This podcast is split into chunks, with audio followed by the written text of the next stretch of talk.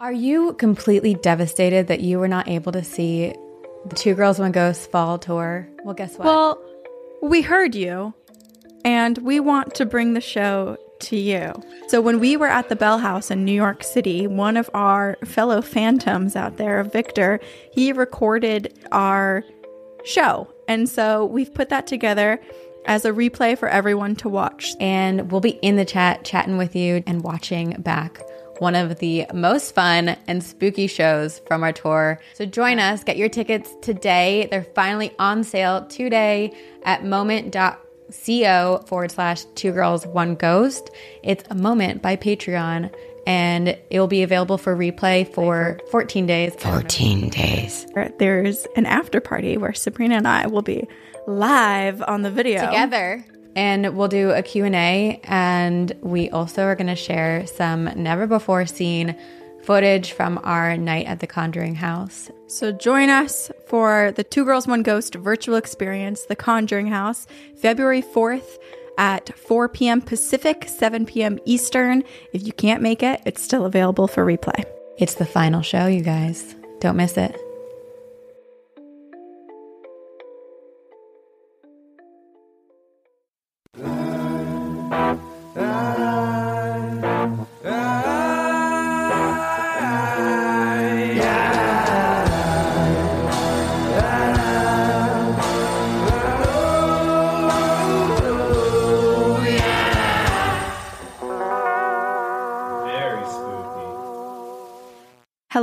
How's our pregnant ghostess? I'm great.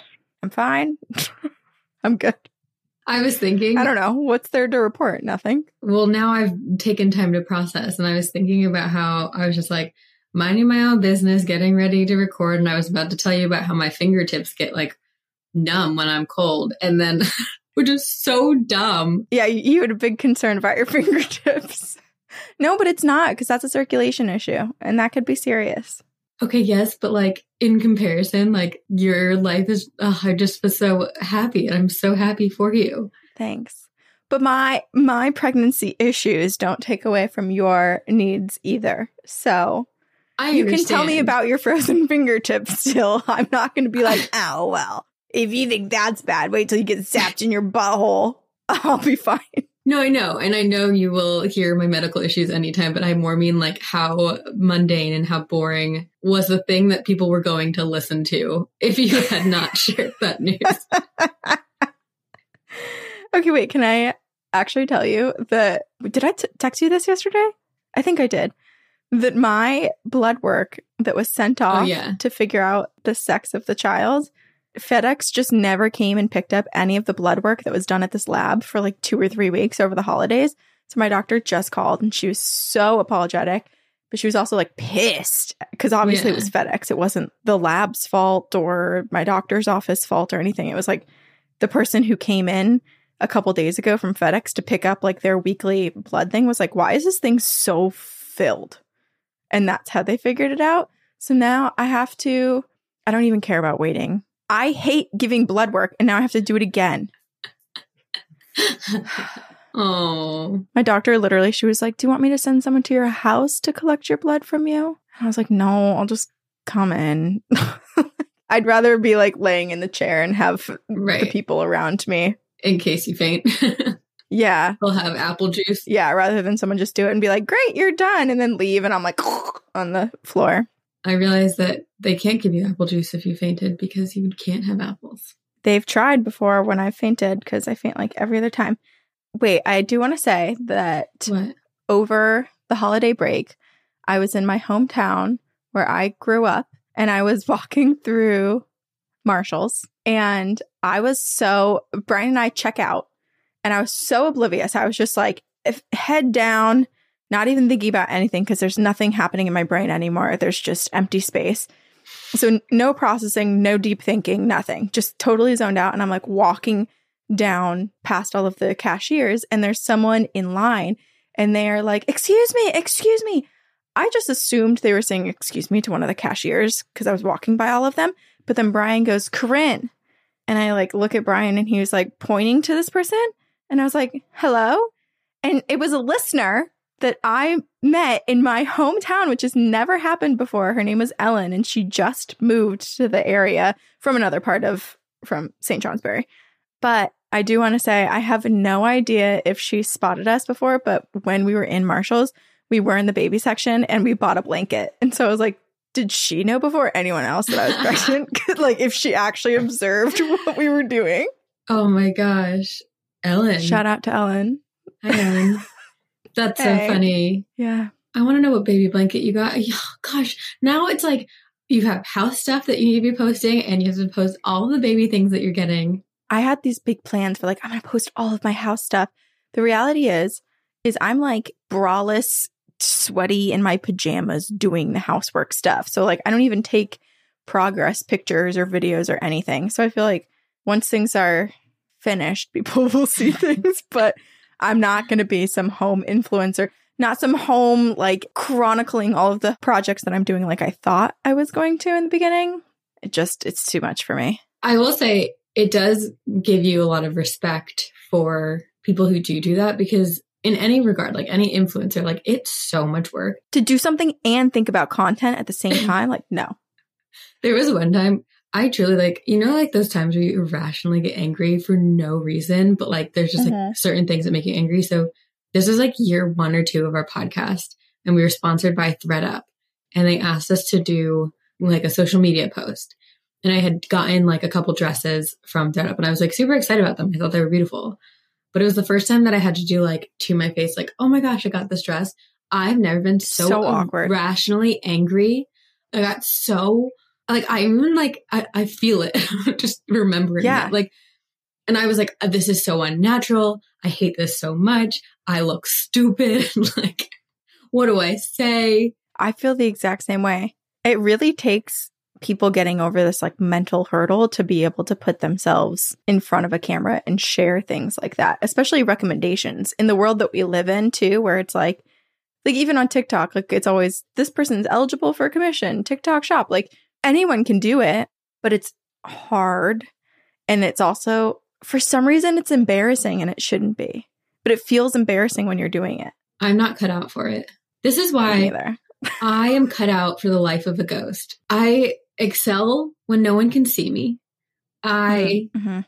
am great at pulling pranks, at scaring people. Like, I think I was born to be a ghost. Okay, wait. I have an idea. Okay. You have five months to get really good at astral projection so that you can come and visit my child whenever you want. Your baby's growing up and like looking up in the ceiling, and it's just me like hovering over them. Wait, I was dying laughing. My cousin Lainey, she's so funny. Over the holidays when I was with her, she just like, we're out to dinner and she just pulls up her phone and she starts taking a picture of my cousin Kate, like so close up on her face. And she goes, Don't worry, it's not of you.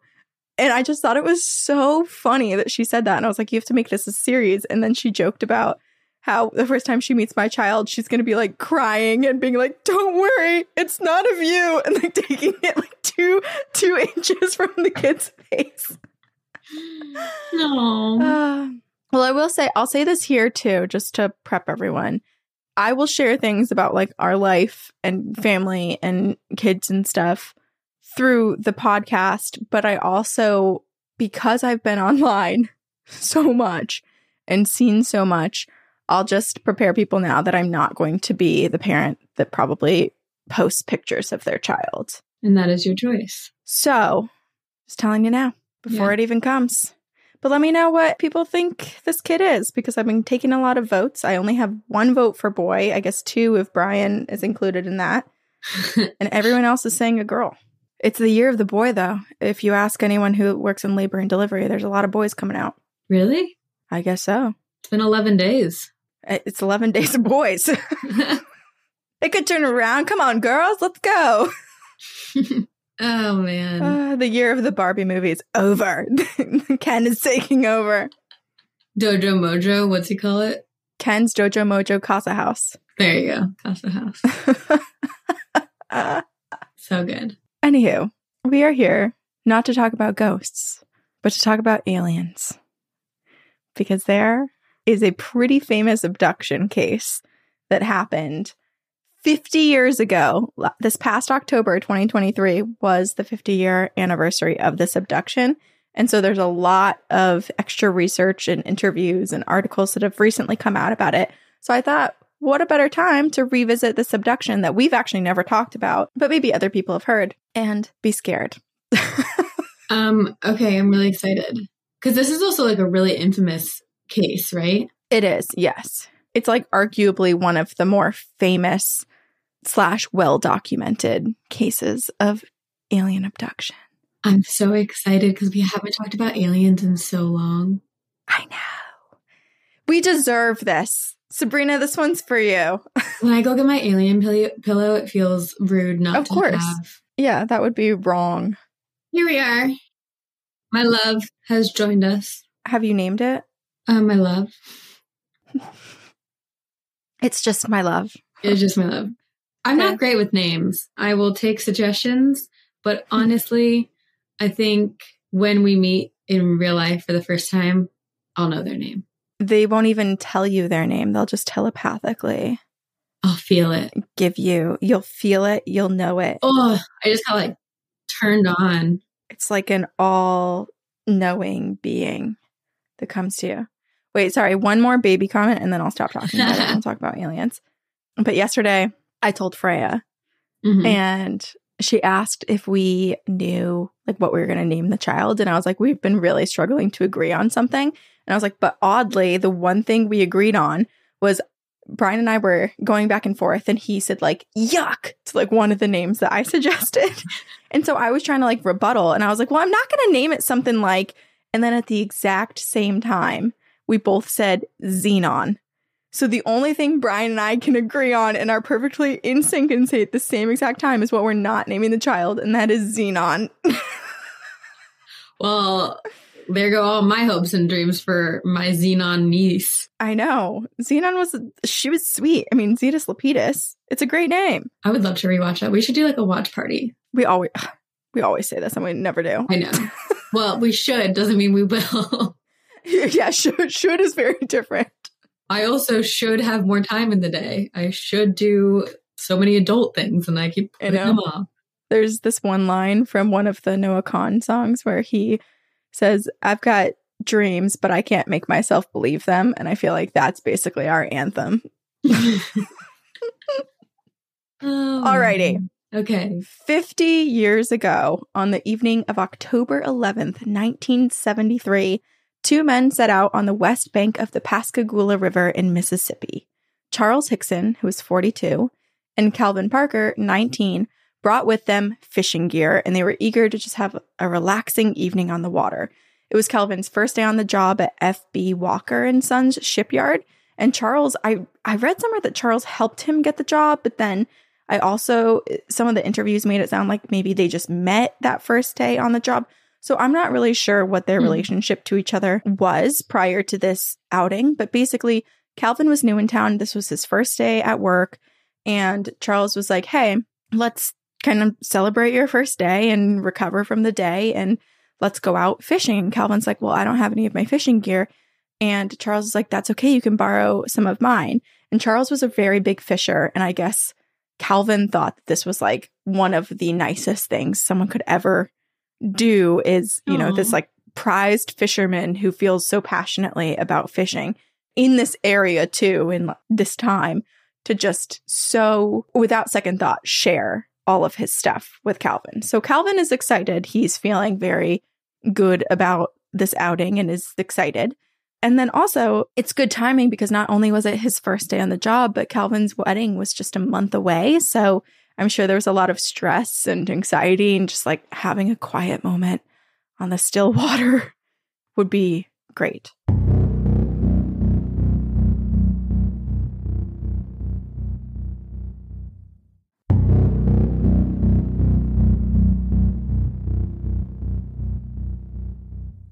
And also like starting a job for the first day, like your first day at a new job, like the amount of nerves yeah. that you have, like how are you going to perform? How are you going to get along with other people? Like your job comes becomes so much of your life that yeah, this is like the best sign that you're going to have a great coworker and it's going to bring you peace. Like it's a good job to have. Right.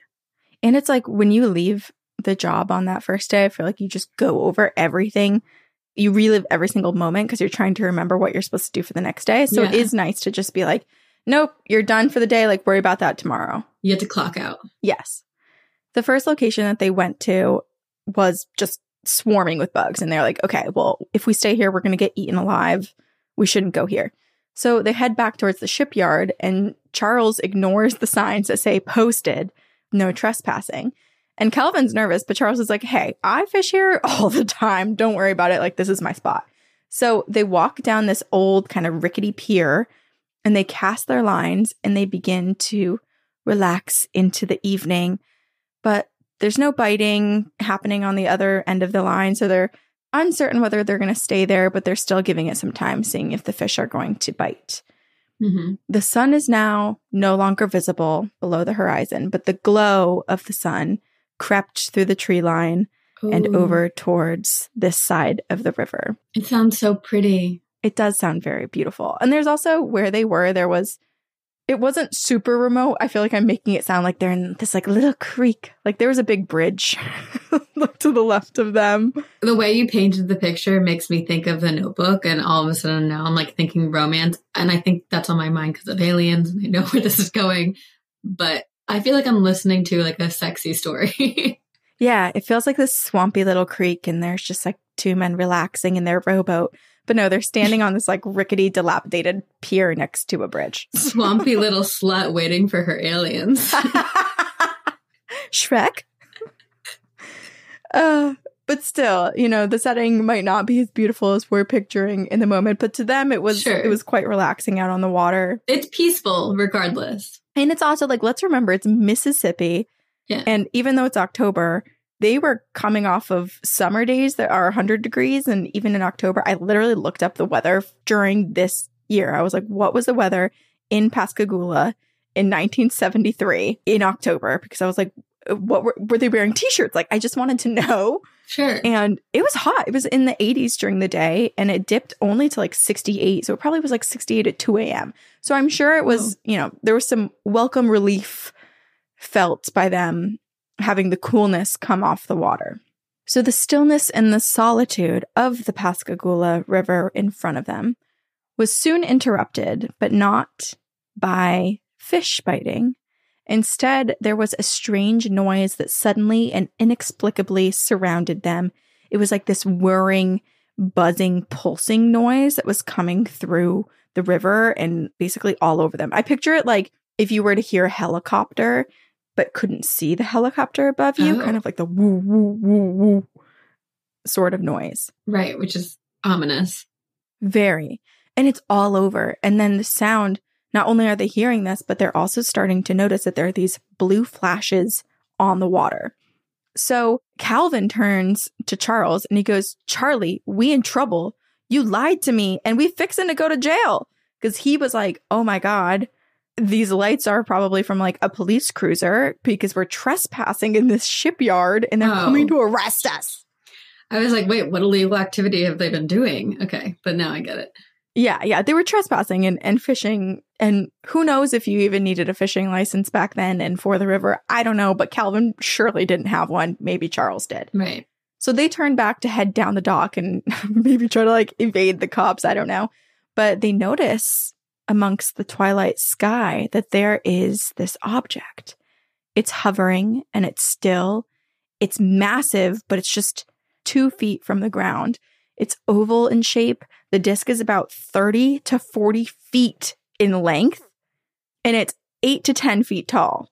So it's kind of skinny. It's very typical of what we see, like the photo depictions and Right, but this is massive. huge. And it's so close to them. They said it originally it was like 40 feet or so from them. And as they're staring in probably wonder, but also terror, I don't even know if it was wonder. I think it was probably just sh- sheer panic and terror at that point because you're like, what the hell is this? You can't really think of anything, but they're frozen with fear and they're watching as the ship opens and three figures glide out.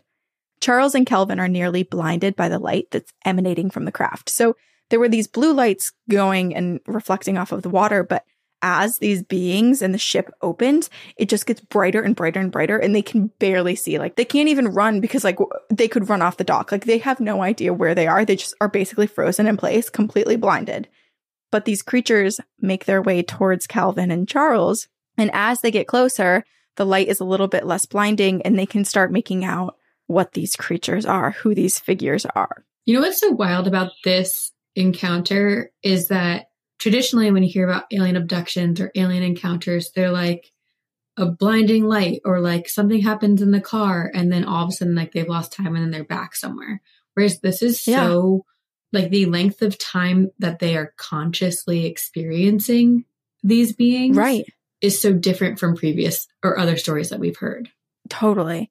It is really interesting because some of the details too, I feel like come up like in the actual abduction on the ship piece that they remember come up in other cases that we've heard too. So I'm curious to hear your thoughts on those when we get to them. So the creatures, when they get towards these men, Calvin and Charles, they notice that they don't physically need to walk. Like they have two legs, but they're hovering, they're gliding across the ground. Ooh. All three of the figures are about six feet tall and they appeared to be almost robotic like. Like Charles remembers that he didn't even register that these could be aliens. He like truly thought there were robots coming and abducting them because they looked so robotic in their movement Oh. and physical appearance. And yet they've resembled humans enough. So it's like if you picture a human and you just draw like the basic outline, like it has feet and legs and a torso and arms and hands and a head Mhm. but everything about each individual piece is off.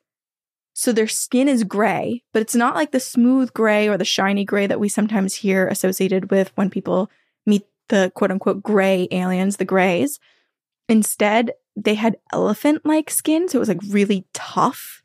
Oh. And Ooh. their head was super round and bullet shaped almost like it was like really it's kind of like a gumdrop head and then in so many of the photo depictions of them they had these kind of like spikes coming out of their head around the circum it's almost like a slug like slug eyes Interesting. It also sounds so like animalistic. yeah Like they're they have this body armor for survival. that's interesting because he had the tough skin and even they didn't say anything about eyes so maybe those sort of things poking out were the eyes but their mouths were just like these tiny little slits. So there wasn't much Great for kissing. of an opening. Yeah. Mm, Mm, lovely. Small little slivers. love slivers. In place of their hands were they were hands but they were like almost crab claws. So it was a thumb and then just all one large finger on the top. It was like if you welded all of our fingers together and just made this sort of crab claw that was what they had for hands and then they had a very similar thing for their feet it was just like two sort of slits hmm. for toes My question is like, and maybe you'll you'll get to that, but like after this experience, were these two men interviewed separately, like, and they recall both recalled the physical descriptions of these beings so perfectly? Like, did they both see the exact same thing? Yes. Okay. Charles and Calvin, in this moment, they couldn't do anything but watch. They're completely frozen in fear. They're blinded by that light. And they're along this darkening river in the shipyard that's kind of hard to traverse anyway. And so they stand there and the beings meet them. The beings hold out their little grabby crab claws and they grip their forearms with their alien pinchers. One of the beings grabs Charles's forearm two of the other beings, because there's three of them in total, grab Calvin and they don't walk them forward. They just levitate. All five of them are just suddenly floating and levitating over to the ship and get into the ship.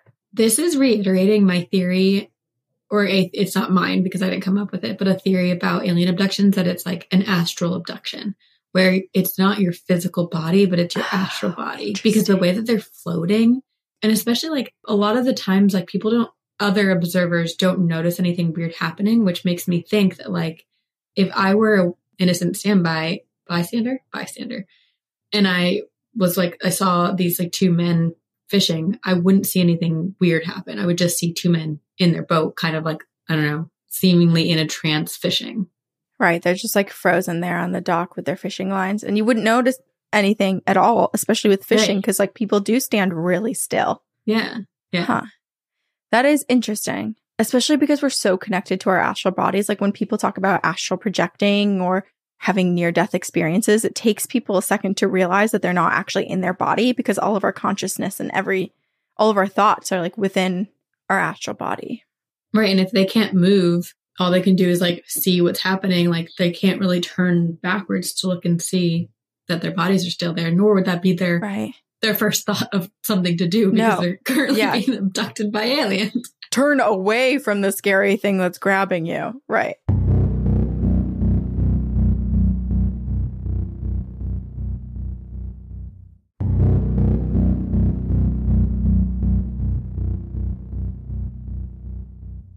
So once they're at the front of the craft, the creatures inject them, like basically put like a needle in their arms and inject them with what Calvin later would call the go to hell shot. It was almost like a tranquilizer. All of the panic that they had just completely subsided. Calvin remembers being super apathetic. He was like, I was conscious of everything, but I I just didn't really care what happened at this point. I was just completely apathetic. I was just an observer at that point. I am glad it didn't like knock them out Yeah. because then it's like, Maybe it should have. oh, okay. So not only can they not feel their own emotions and fear, but they are now physically paralyzed. So they're no longer paralyzed from just their primal fear, but from this medical intervention. So these beings are placing their frozen, paralyzed bodies onto trays, basically, and like leading them down into these rooms.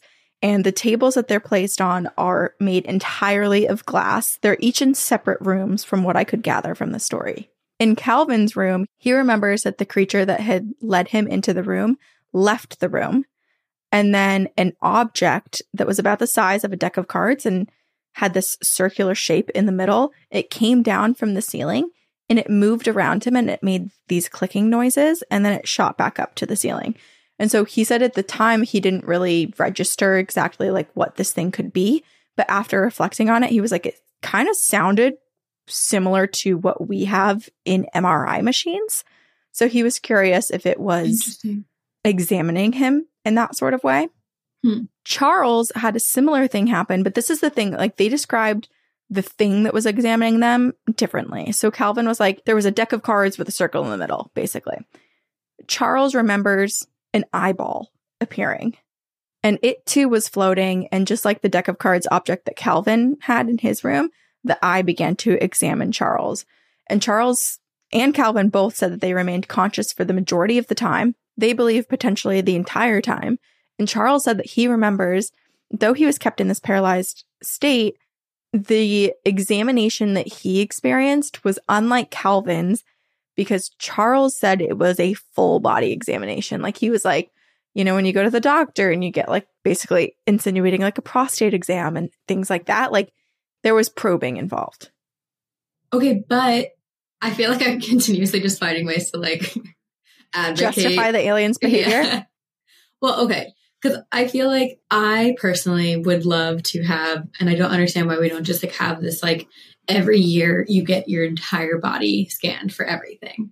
And I know that you We can should. pay, you can pay to do that, but it's not like a, it's not part of your yearly physical. And I feel like the aliens are just doing it.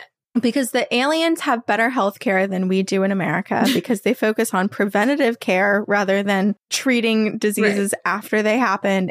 That's all funded by Because I imagine that they also grow your own food, people. I imagine they use this equipment on themselves as well. Like this is, yeah. yeah, I am curious though, like why them and what they were looking for. it's a good question. Yeah. All right. So Charles is getting the, all of his nooks and crannies checked out. Back in Calvin's room, his examination's done. He mentioned nothing about nooks and crannies. He just said the thing clicked around him and then went back up to the ceiling. But now a smaller alien has entered the room. He, although he's completely paralyzed, he said that he could roll his head. So he's on this glass table and he turns his head just enough towards the creature that he can actually watch her. And he said that he knew it was, or he felt like it was female because she presented herself as a woman. And he Hmm. said she looked so much like a human woman that if he had been like a little drunk at a bar and he was single, he was like, maybe I would have gone up and hit on her. Like she looked human. She was not like these other like leathery, slug like I'm so obsessed. creatures. Now I have a theory that aliens work with humans. Like they are humans on the ships. Well, okay, this is the thing that I thought was interesting because he said that her two middle fingers are what indicated to him that she was not actually human because they were much, much longer than a regular humans would be. And it made me think of all of the other abduction cases and just stories that we've heard in our inbox from people who've experienced things. I feel like in so many situations, there's one person who appears to be human, but there's something just off, like just slightly off about them that shows or would suggest that they're not human. So it's like, Hmm. what is happening? Are these different races of aliens working together? Is there some sort of like human alien hybrid also on the ship? And how do I sign up? What are these like human like aliens roles here? Because there's usually just one of them in all of these stories, which Right. makes it even more confusing. And then like what's the point? Like I get that you're trying I guess like, oh, if if they see something or someone that looks familiar to them psychologically, they'll feel more comfortable, but you've already put them through such Right. Psychological trauma and confusion. Like at that point, does that really, really do anything? I don't know. True. Because if you really wanted to not make them panic as much, why not have the human looking ones go collect them Right. into the ship? right. Yeah, great point. Like I don't know what what the point of these figures are. I would be so good at abductions. Like, hit me up. I will be the lure. I will lure people in for you. you're like Stefan from SNL and you're like you get off the ship and you're like there's a hot new bar and I have to take you there. Just follow me. Nothing weird happening here. Yeah. Nothing weird to uh, ask about. Just come follow me. You're like if there's puppies in there, go go look. Uh, the new cat cafe it just happens to be floating in this oblong special disc. here's another question, too, because it's like these two guys are unwilling participants. Like, they were abducted. It's Yes. like they're not, they Yes. don't choose it. There are so No. many people, myself included, who would willingly subject themselves to an abduction. So why not come for us? Maybe it's just you're not in the right place at the right time. Maybe it's completely random. Maybe there's something that already exists within those people that are chosen. Maybe there's like usually just one target and just anyone else who's with them just happens to be also a victim to Sure. who knows? Okay. Who knows? I just feel like there's a good amount of people in this world who are Yeah. sick like me, who would just willingly be like, hey, beam me up. We can do this consensually. Talk me through the process. And if I'm not what you're looking for, let me know what you're looking for. I'm sure there are people out there who would sign up. Yeah, you're like, "Oh, I- can refer a friend. I know someone Yeah. just like that. I have the perfect person for you. Let me submit their resume." And then there's like a rewards program where like if you refer someone, you get a free ride on the spaceship. Oh, that would be sweet. Do you think you would actually react positively in the moment? Because there's so much like fight or flight. Like there's so much that we're not in control of in our in how our own animal bodies react. I guess if I was talked through everything that was happening and I was able to like back out, if I was like, actually, hey, I am not comfortable with this, I would totally sign up. Like, it's like Yeah. a, I almost said science experiment, but I meant like an FDA trial, like a medicine, medical trial, you know? Right. This is reminding me a bit of everything that was just going on a couple weeks ago at the mall in Miami when people were saying that they were seeing these alien beings and how so many people were like, why didn't you get footage or why didn't you do this? And I even had the thought myself of like, would I observe these alien creatures for long enough to realize like maybe they didn't mean any harm and and potentially try to communicate with them? but one of the guys who witnessed it, he made a really good point. He's like, there is no thought process other than, holy shit, we have no clue what's going on. This is beyond any of our comprehension of how we experience the world. Yeah. You are in total fight or flight. You are so crippled with fear that you cannot logically think of anything in that Yeah. moment. That's fair. I mean, it, it totally makes sense why for the most part, alien encounters go unnoticed and unseen, Mm. and that they Yeah. shield themselves from visibility because of that exact reason. Right. Okay. Well, so this alien woman, human looking thing, you would think that she was there to make Calvin feel more comfortable, but not really sure what her purpose was because what she did next definitely did not make Calvin feel comfortable. She placed a hand with her giant long middle fingers on his jaw and then she opened his jaw, opened his mouth as far as she could. And then quite forcefully, she placed her right hand into his mouth She fisted him. and with her fingers, she fisted his mouth. With her fingers, she started scraping her fingers down the back of his throat.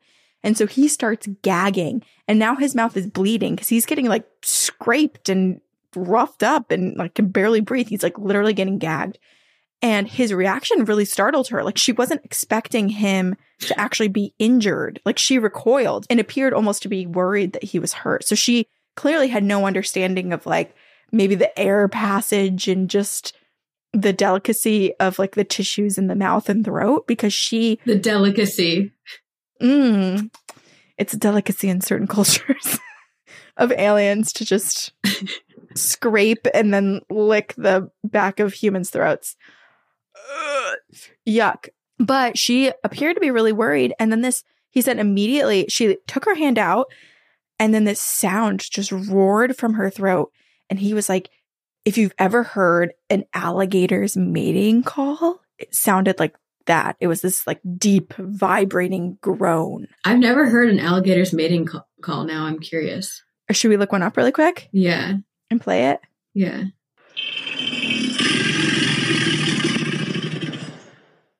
It's like really deep and it's like, oh, Yeah. Well, I can't do it. uh, nope, can't Actually, it sounds like the Rainforest Cafe, like noises that you hear in the Rainforest Cafe. Yes, Yeah. it does sound like the Rainforest Cafe. And then like. It's like if the Grudge were an installation in the Rainforest Cafe. That's kind of what it sounds like. So it seems like this sound that came from her was actual communication and language, perhaps, because it signaled that original alien creature who'd brought Calvin into the ship and into this observation room to return to the room. So this creature like rushed in and he lifted or it lifted Calvin and it carried him back down the hallway out of the ship and back to the banks of the river. So now that he was injured, they were like, holy shit, get rid of the evidence. We botched this one. Dump him back where we got him. When Calvin gets dumped, Charles is also there. So both of the men are now returned at like the same time to the shore. They're freaking out. They're confused. They're understandably traumatized from this event. yeah. And they're both like, what are we supposed to do next? Are we safe? Like, do we tell someone? Okay, so where's the boat? Is the boat in the water still, or is it also at the shore? Like I'm. sorry, they were never they were never on a boat. So they had just walked to the shore of the river Gotcha. and were like at one spot Okay. it was too buggy, so they walked through the shipyard and were just on Gotcha. a like little pier, like a little dock. yes, that was my fault because I was picturing the Notebook. the first version too, I had to like change my edits because I kept writing boat too, but no, they were they were on a dock. I'm also picturing Tiana from Princess and the Frog. That too. too, like scenes from that and the lightning bugs and sh- yes, all those things. It does feel reminiscent of that, but that's not what they were experiencing. It's so sick that we're talking about an alien abduction and both of us have romance on our mind. what is going well, on? even you when you were like, I mean, I'd be abducted if they like talk me through it and it's consensual. like there's I bet a lot of people would say that too. Like that, I guess that Yeah. makes sense. I think ever since I've started reading ACOTAR, A Court of Thorns and Roses, I've just been in like a romance mood. hey, that's good. And it's maybe it's time to finally watch The Shape of Water. that movie. Oh, that's a good idea. I've never seen it. Me neither, because it seemed weird. But now maybe it's Let's live live watch that. live stream we that. should. It's like this alien amphibian creature and a human woman getting it on. Or so the so it seems via the trailer. Yeah. So obviously Calvin and Charles were no longer going to continue fishing now that they're back on these banks. Instead, they go right back to Charles's car, and Charles he, he's shaking and he grabs a bottle of liquor that he had in there and he takes a few swigs to help settle his nerves. And oddly, when they opened the car door, which was like a relatively new car, the Mhm. glass of the window just shattered. So it was like something that happened. I mean, I'm Oh. making an assumption here, but it would appear that something with the vibration and mumble of the craft and whatever kind of energy emanated from the ship, it affected the things around it. And so the glass Oh. was sensitive, I guess. I'm picturing like there's like some weird energy shift that happened to their bodies. And so when they like went to go open the door, like a Mm. jolt of energy shot through their hand. Oh, maybe. Because we're conductors. So yeah. Right. As soon as they touch the metal, it's like a poof. Yeah. It could be. Huh. So the men, they get inside the car and they begin to drive home. And Charles is immediately like, Hey, I think we need to tell someone about this. I think we need to report what happened. There are robots in the sky that are abducting people here in Pascagoula. Authorities should know. And Calvin's like, I wanted a quiet, simple life. And if we tell people we're going to be the people that were abducted by aliens, and what just happened to us is so traumatizing, do we really want people to know the details of like what we just experienced? Also, I'm just picturing this is like first day of work, gets home. Hey, honey, how was your day? Uh, where do I start? I got mouth fisted by an alien lady. Didn't know that was my thing. Poor Calvin. I feel I almost feel worse for him. There was just so much new happening with him and like his Okay, but wedding was coming up. He was supposed to be excited about that. what about Lady Alien? She didn't mean to mess up and she messed up. I feel bad for her. She could have at least done like a nice, I don't know, like a numbing spray in the back of the throat or whatever. I'm picturing like the first time that I got tips put on my fingers and I like couldn't button my jeans. And like I'm imagining she just got a manicure for the first time and she was going to do her normal business, but she didn't know how to use her new fingernails. oh yeah. And she's like, shit, I knew I shouldn't have gotten tips. her middle fingers aren't actually extra long at all. She just discovered the American snack bugles and stacked a bunch of them on her fingers. Wow. She's like, I've seen kids do this. So Throwback.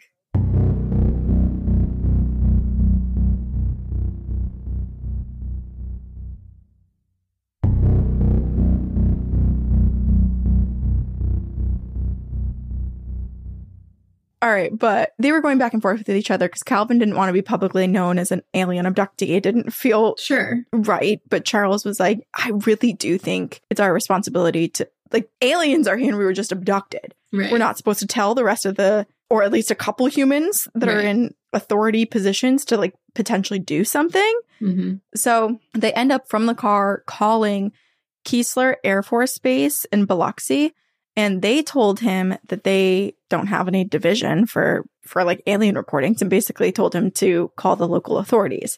So they called the Jackson County Sheriff's Department and reported the incident. The deputies wrote down the details that were described to them, and then they let Charles and Calvin know that they'd submit the police report. It was now officially in, but the police said that they assumed that when they were getting this information from Calvin and Charles, that Calvin and Charles were just super drunk and basically like telling this phony Yeah. story that they'd convinced themselves of. Sure. But despite the oddity of the story, Captain Glenn Ryder, at the time he was the captain of the police force, he admitted that when he read the report, he laughed a bunch because he thought it was baloney. But he called Charles and Calvin and he was like, Hey, I do want to talk to you about this report. Can you come in for a formal interview?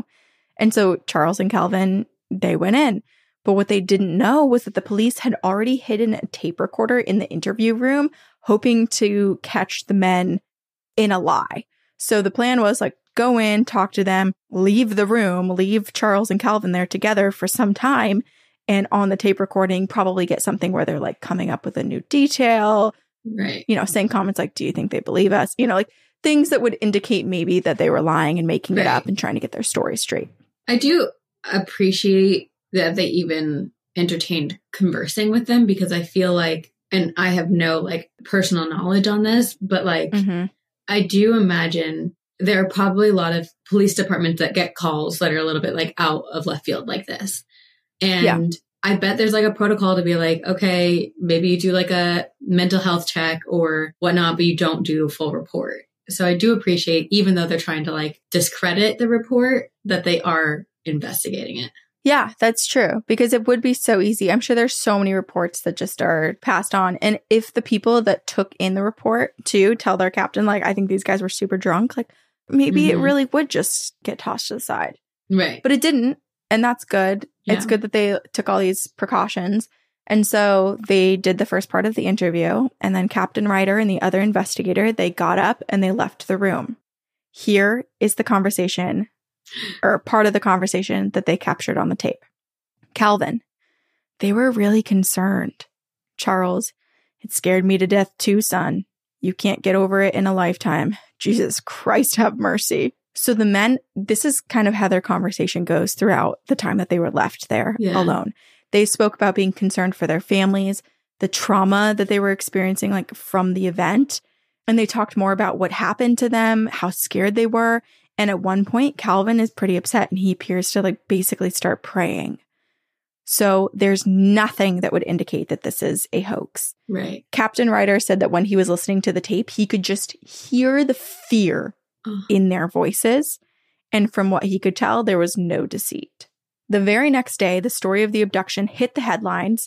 And though their identities kind of remained a secret for a second, the Pascagoula alien abduction was now public news. And as soon as UFO enthusiasts and investigators and news reporters heard this, they all showed up to Pascagoula, Mississippi to find out as much as they could about these robot crab like creatures in the sky. And with it, hundreds of more reports of UFO sightings flooded into the police stations over the next two weeks. Some of them seemed actually credible.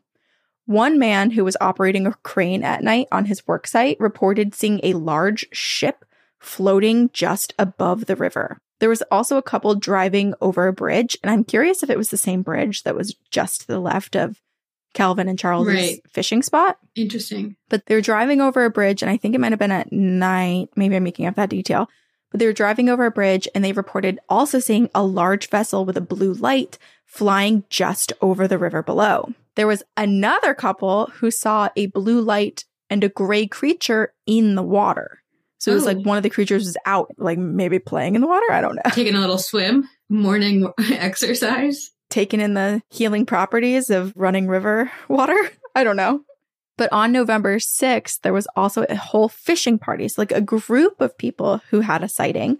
They saw, and this is now like three weeks later, almost four weeks later, there was a fishing party who saw what appeared to be a quite a large and illuminated vessel beneath the water, which went by their boat. And this thing actually ran into one of their oars. So then they start to chase it with their motorboat, but then they eventually lose the thing. It was described in one of the articles as like a game of cat and mouse between their boat and whatever was. This makes me wonder. We have not studied our own waters, like bodies of water, that much. These creatures, like I'm picturing almost like hippos, like the, that's like the type of skin, which are Mm. water creatures. Like, what if these are not outer space aliens, but like deep ocean water aliens? oh my gosh. That's an interesting thought, especially because their spacecraft does so easily glide in the water and it was never seen high up in the sky. It was always near the water, near the surface, hovering just above. Interesting. So this party they eventually lose this craft that's underneath the water and then they go immediately to the coast guard and they report it to the coast guard. The coast guard then sets out on a boat because they're like what the fuck? Is there some freaking submarine that's illegally operating in this river? And they see and experience the same exact thing. So this sort of cat and mouse like chase with this glowing craft beneath the water interacting with the boat. And this is the coast guard who's reporting it not just people who, you know, a lot of the UFO reports that came in over those next few weeks, a lot of them weren't thought to be credible. Right. But this is the Coast Guard confirming Yeah. what all this whole group just experienced. clearly these beings need something or are looking for something in this area because Mm. otherwise the attention and like now everyone looking for them if i were them i'd be like okay time to get out of here like move on to the next place but it Right. feels like they have a mission and a, a reason to be there and i wonder what that was Right, because they were there for a full month, at Yeah. least based on the sightings and reports. huh And they didn't seem to have much fear of the humans or being seen. hmm So there were multiple other sightings Some of them even happened before Charles and Calvin's story were made public. So clearly there was something in the area. Charles and Calvin agreed after they were interviewed by the police and before it hit the press that they were not going to tell anyone that they were the ones that experienced the abduction. They did the report. Now they were going to live their quiet little lives as peacefully as they could after that traumatic event with their own families and just leave it at that. But the next day at work, news vans were already waiting for them. So their identities Oh. somehow had been leaked within a second. Oh no. Two of the people who came in within the first 36 hours of this being public knowledge were ufologist Dr. J. Allen Hynek and Dr. James Harder. Hynek had apparently worked on some really big cases, like UFO cases for the US Air Force, Project Blue Book. And so these researchers, they got Calvin and Charles to agree to be hypnotized, which I'm not sure if all I read that they were hypnotized 3 times. I'm not sure if all 3 times were from the same people or if these were just separate cases where they just agreed to be hypnotized by different researchers and Right. ufologists or law enforcement. This reminds me a lot of the the three women Yes. who were I thought about that a lot while Yeah. I was researching this that you covered yeah, a year or two ago. Lisa. Oh, I'm blanking on their names, but there was like three women who were abducted, and this was like a pretty famous case. And they, yeah, they were all hypnotized to. Let me look. Um, Because it was none of them were drinking. They'd gone out for one of their birthdays and they were Mhm. all in a car driving back home together from the restaurant. They went to it like 5 p.m. or something. oh, I think it was like the Mona Stafford, Elaine Thomas, Louise Smith in Stanford, Mm. Kentucky. That was the abduction we covered. Right. And in that abduction, some of them had really wild physical things that happened to them, like different reactions and Like the one where the birds and like animals were really terrified of her afterwards. yeah, Yeah. yeah. To my knowledge, Charles and Calvin didn't have any reactions like this. Okay. That's good. It also sounds like because they, to their knowledge, were conscious the entire time that they were in the aircraft, it sounds like potentially if certain things hadn't happened, like if Calvin hadn't been injured, maybe they would have been in there a lot longer. And then who knows what would have, what experiments would have happened. Yeah. But Calvin and Charles, they underwent hypnosis three different times. They did voice stress tests. They even at one point did a polygraph test and they passed. So these two men underwent a bunch of things with people just trying to like investigate and see if there was credibility to their story. Sure. And they just, they passed every single thing. But they would never live in peace in Pascagoula with their identities known. Charles did not care as much, but Calvin lost a number of jobs after reporters continued to show up at his work. So he'd get a new job. Within a few weeks, reporters would find out where he was working. They would relentlessly show up, ask for interviews, and he would lose his job. So he decided he was going to change his identity and he started going by Randy. So Calvin was now Randy.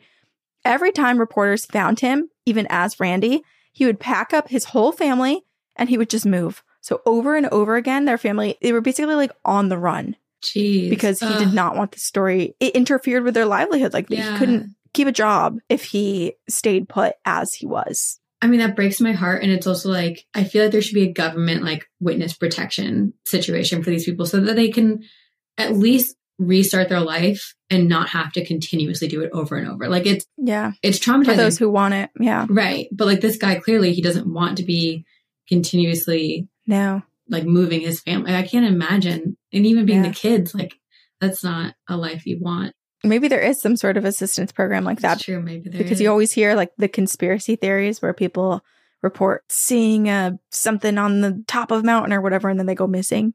It's like maybe they're not dead. Maybe they're just their identities were changed to protect them from maybe like another group that was looking to who Right. knows. I'm getting lost in the sauce here, but that happened a long time ago. yeah. These men, Calvin and Charles, they were abducted, they were inspected, they were probed by aliens. But one of the more traumatic parts of their abduction story was the constant stalking of the media yeah. to talk about their abduction. Yeah. Some of their friends didn't believe them, some of their relatives didn't believe them. And at one point, Calvin's soon to be father in law, so his fiance's dad, basically showed not as much support for their marriage and was questioning whether Mm. his daughter should go through with marrying Calvin.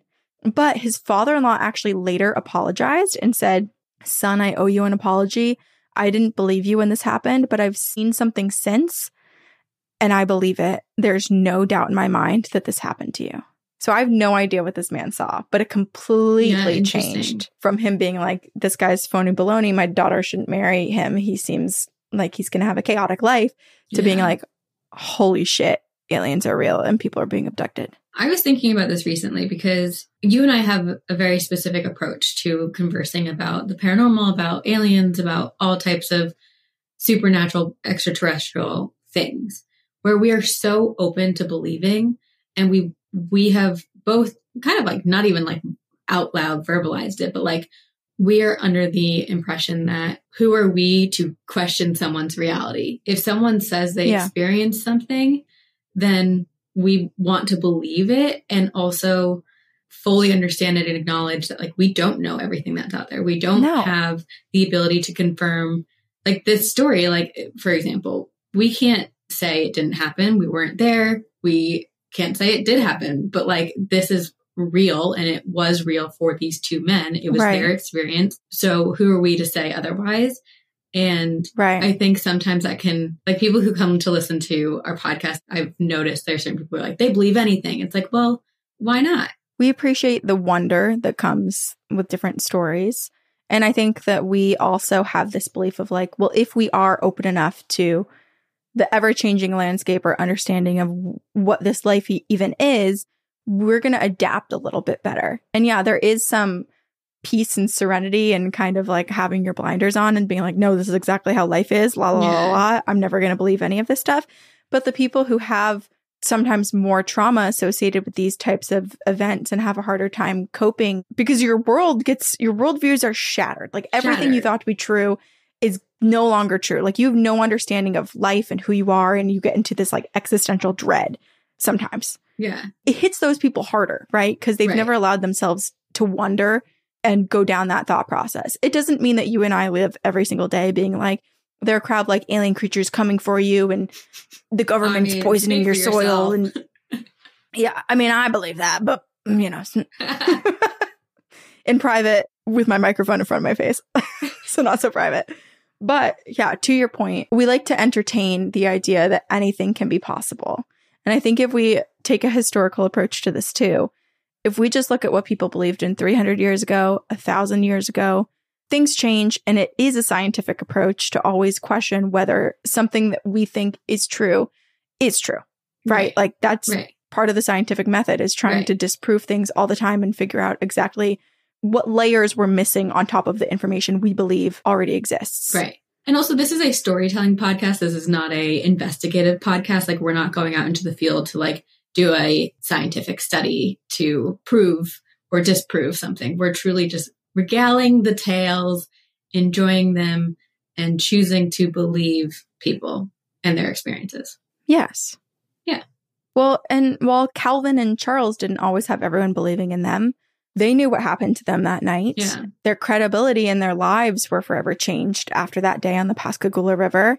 And in 2011, Charles passed away. Remember, he was 42 at the time of the abduction back in the 70s. So he was older, much older at this point. So in 2011, Charles passed away, but throughout his life, he continued to be pretty vocal about his experience. So while Mm. Calvin spent decades trying to hide and shy away from what happened to him, Charles would go on talk shows, he would participate in lectures, he would give interviews, and he even published a book in 1983 because he was like, I cannot understand why I was chosen. I can't understand why this happened to me and what they wanted, but I'm determined to let other people know that if they've encountered something similar, they're not alone. No. And we have no answers. We don't know what's going on, but it doesn't mean that it didn't happen to you. Wait, that's like the exact sentiment that we just shared.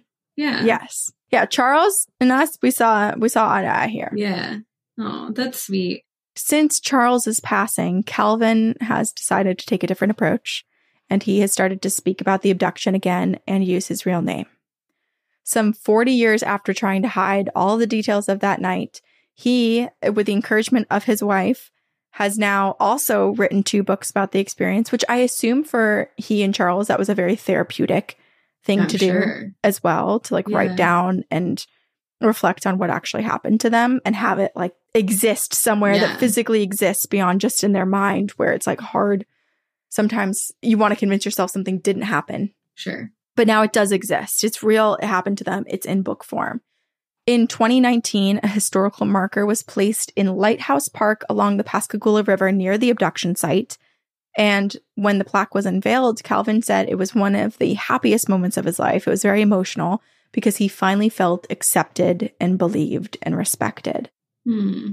The last line of the plaque reads There are plenty of theories about the occurrence, ranging from hoax to hypnagogic reverie, which is like semi awake dreaming. Um, but for them both to be having the same semi awake dream is wild. Yeah. Like a group hallucination, basically. That's like you and I both having a dream about a demogram penis, but like the all the details of the dream were so different. Like everything else was so different. Right. You know? Right. There are plenty of theories about the occurrence, ranging from hoax to hypnagogic reverie. I'm probably saying that word wrong. To a true encounter. Regardless, it remains the best documented case of alien abduction, particularly since there's a secret tape involved in not one, but two witnesses. So, why these beings were there, we may never know. But for Charles and Calvin, it was an experience that altered their lives forever. They were the victims of the Pascagoula alien abduction. Wow. And that's their experience. So wild. There's also a lot that you can watch online. There's like documentaries and different Yeah. interviews that they've they've done, but there's a lot of tapes available where you can watch them actually speak about their experience. Hmm. Wow. It's one of those things where it's like there isn't much we can say about it because it is mysterious and there's so many questions like Mhm. why were they there? What did they want? Why these two men? Right. Was it just like right time, wrong, like wrong place, right time? I don't know. Like, why? Because no one else seemed to be abducted from what I was Right. reading. I mean, maybe there were reports where people are like, "Ah, I was abducted. But all of the ones that were referenced that appeared to be more credible were just sightings of the craft. So I do wonder, kind of like what you were saying, like right place, wrong time for them. Yeah. if it was just the aliens acting on impulse. It was chance. Right. It was like, look around, no one else is here. The river's quiet. These two men are completely alone in this like abandoned shipyard because no one's working here right now. And I've always wanted to scratch the esophagus of a man before. So, Yeah. Huh. Maybe they were searching for the voice box or something because we sound so different from them. it's like Ursula. They're trying to steal our voices. Right. I have no clue why. But number one, they had stuff to be able to examine them. And to your point, maybe it's because they use it on themselves as part of like a, a health preventative measure or or what have you. But based on the kind of panic and quick dumping of Calvin and Charles, the second one thing went a little bit different from what they these creatures were expecting. It does make me think that this was not a planned Right. abduction that it was in the heat of the moment and they too were maybe semi panicked about what happened. Or there's some symmetry between these two stories, and it's Calvin's first day on the job. What if there's some symmetry here and it's this woman's first day on the job as well? and her first day didn't go as well as Calvin's did. No. She made some mistakes. Yeah. I don't know. I do wonder when people experience abductions like this, if they were to see these aliens again and like basically have like a sit down conversation, would they be able to forgive them and understand Oh.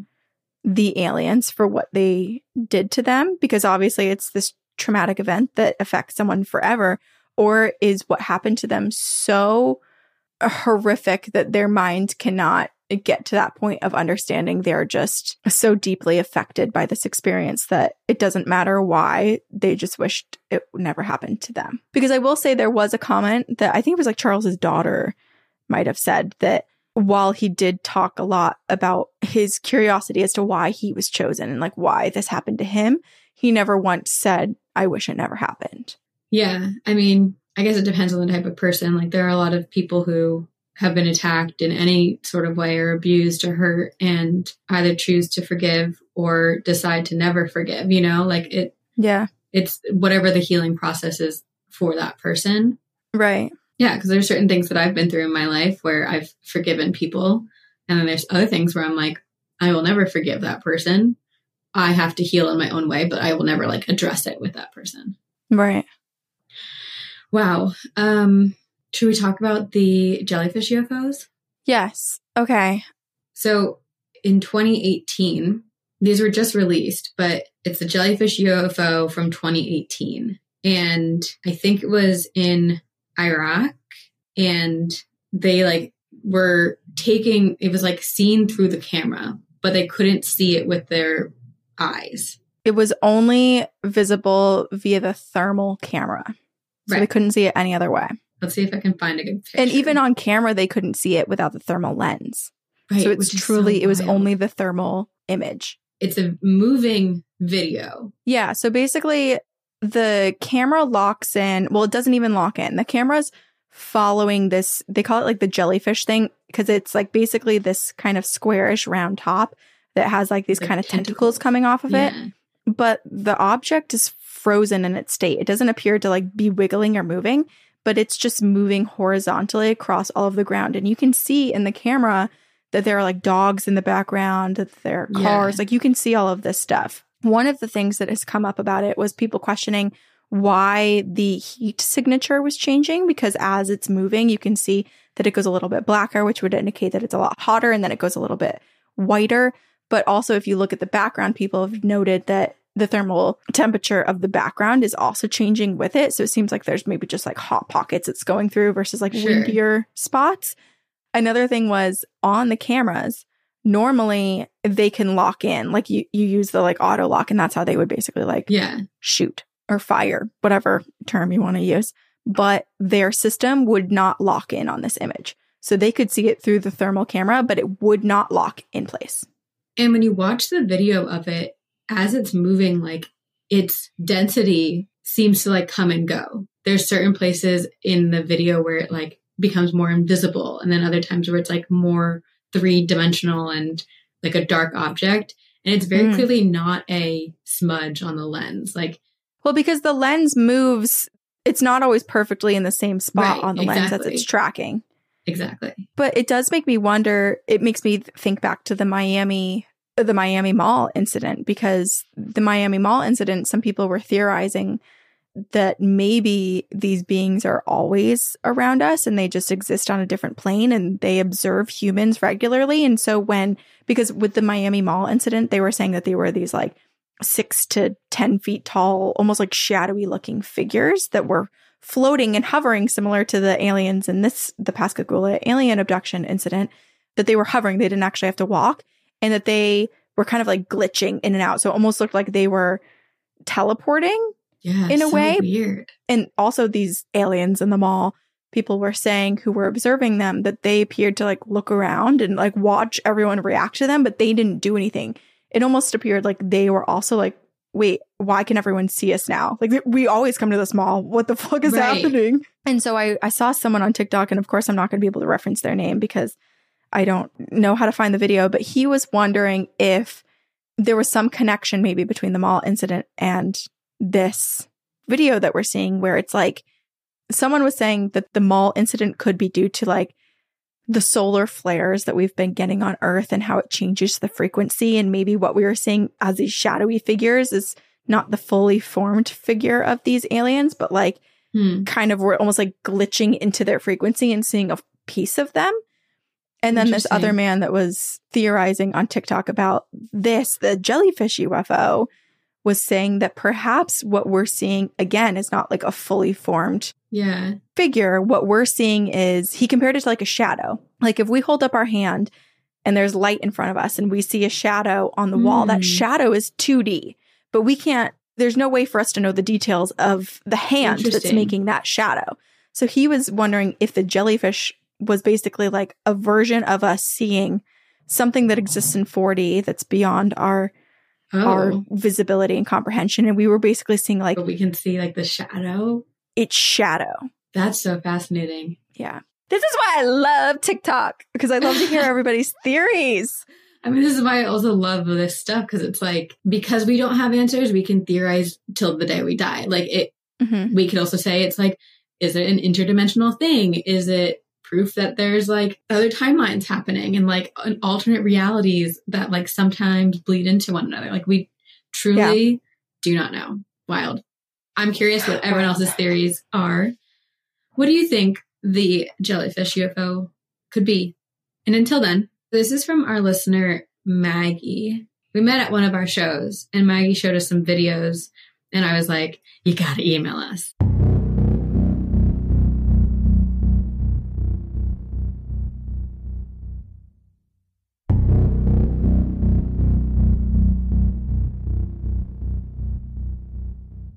Maggie sent a bunch of stories in the email, so I'm going to read a couple and then end with an Area 51 story. Ooh, okay. Maggie has so many encounters, and the subject is videos I showed you last night plus Area 51. She says, Hey, Ghostesses. So nice to meet you both last night. Quite the spooky show. I'm following up to share the spooky videos I showed you last night with some others as well, and some emails. There are a couple videos and some background information. The videos in our house that we took was all in a pretty chaotic year, and it was probably the breeding ground for anything paranormal. It was the height of the pandemic. We were engaged and stressed about planning the wedding, as well as getting ready to move cross country. And Mhm. I was a ghost tour guide. I'd Oh, also wow. started meditating one to two hours every single day. And my now husband had never experienced anything at the house before I moved in. So I think I probably brought all the spookies with me. Okay. The first video is a video I took outside of our town in Bigfoot country. I was having a very Oh. bad mental health day, and my husband quite literally said to me, Let's go squatching. That's love. oh, the w- dream words I've never heard, but now I wish nothing more. it was a very low effort thing to do. We just get in the car, drive around.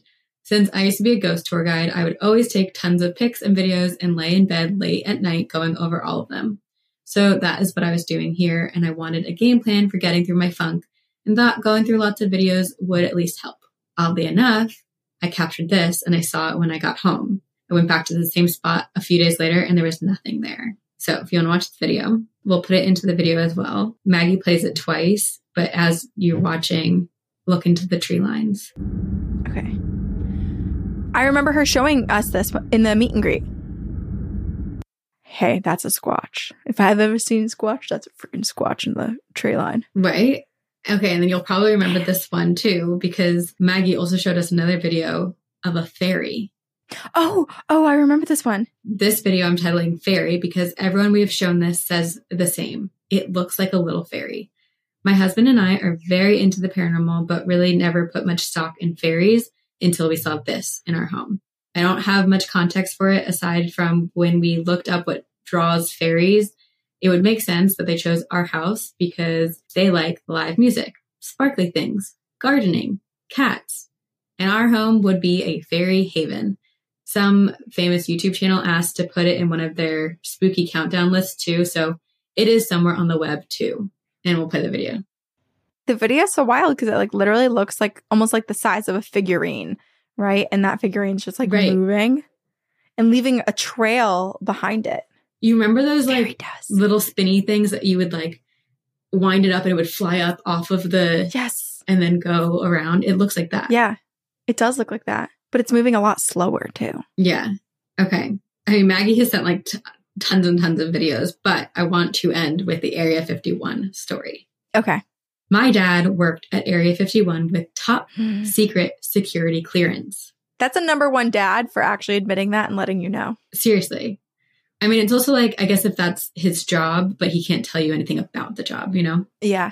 I asked about it when I was young, and he just said, Oh, I got to see some planes before they were released to paint a picture of my dad's character. He is so similar to Red from that 70s show. So much so that when I miss home, I rewatch that show just to think of him. Oh. He gets really grumpy when I tell him that. He's a no frills veteran, and if anyone would go to their grave with secrets for our country, it would be my dad. He wants a tattoo that is a list of his priorities, which go like this one, God, two, country, three, family. Because he is easy to mess with, I like to razz him from time to time. So when the alien stuff was coming out in 2021, I said, Dad, the government is saying aliens are real. And my stern, by the book dad looked at me and said, Maggie, the government has known that aliens existed for a long time. Oh, That's right. Because when we hear about something, that means it's 50 years have passed since they first talked about it. Right. And I love that he's like finally like, yes, of course. I just haven't told you that because I'm not allowed to with my job. Mm-hmm. I, up until that point, did not believe it, but hearing my dad say it, I became a believer right there. Since then, he has shown slight inklings that he knows a lot more than he has let on over the years. I'll tell him about a book about UFOs I'm reading, and he'll mention that he has already read it. I also remembered mm-hmm. that in my childhood, my mom mentioned something about him taking a daily flight into the base, which I've since learned was for those going to section S4 that Bob Lazar was at. I asked him about if he was at S4, and I don't think he was anticipating that I would remember that tiny detail and connect the dots. I don't know that he was in some high up position doing the reverse engineering, but more that his position was more technical. And my impression is that he didn't have much direct contact with the big secrets. But maybe I'm wrong. It seems that his strategy is not to evade my questions, but rather to give me boring answers. I know my dad so well, and I know there's more behind what he's saying. He does hold fast that Bob Lazar is and always has been the real deal. He was there right after him, and famously, Bob had a lot of stuff come out about him that put him in a very bad light. My dad said that Bob was used as an example to them of what could happen if they broke protocol. The further along we get in disclosure, the more tiny nuggets of truth my dad has been doling out. I also had a dream and have had quite a few psychic dreams and after his Area 51 assignment, he was supposed to transfer somewhere else, but he felt personally or morally uncomfortable with it. I asked him if anything mm. like that had happened, and he said he was supposed to go to a remote assignment to Alaska, but turned it down because there was a lot of family stuff going on at the time. Now there are rumblings of an underground pyramid in Alaska, and I can't help but wonder if it's related. Mm. Anyway, happy oh. to answer any questions or provide more context if needed. Hope you all continue to have safe and spooky travels, Maggie. I just want to know, like, why the secrets? But I feel like even they don't know answers to it. Like, I feel like there's a lot of secrets, and I think they remain secrets because there isn't a clear answer. They don't want to cause panic. But right. it's like, I, I don't know. I feel like what I come up with in my own mind is going to be worse than what's actually happening. Right. you and I, especially. I just want aliens to like come tell us. Because our government's not going to. you have to come tell us. Actually, okay, this is a good question. If there was a bulletin, I don't know where it's posted, posted somewhere in the universe, and it's like, sign up here, fill out this application with your medical information to sign up for a alien abduction trial. Who would do it? I would. For free, or do you get money? Because normally when you participate in medical trials, you get paid. I'm going to say for free. oh, man. I'd participate as a scout. You know, like I'd go on the street with the clipboard and be like, Are you interested in being abducted mm. by aliens? Sign up here and you might be picked. Okay. I'll be the first name on the list. I don't even care about the abduction part. I just want to know it's like, well, where do you live? Why do you come here? Right. What's wrong with us? I mean, a lot of things. A lot of things. What's wrong with them, too? Like, do they need something from us? No, I think we're just the zoo. Yeah. I also like the theory that they are us because who would be more obsessed with us than ourselves? Right. Like than us. That I think is very fascinating. The aliens we see are all just archaeologists of the future. Yeah. We're coming back to study the way that we used to be. We're just ancient apes. Well, let us know if you would sign up. And if you have had any encounters with aliens or anything paranormal, please email us to two girls one ghost podcast at gmail.com. And don't forget to join us on Patreon if you want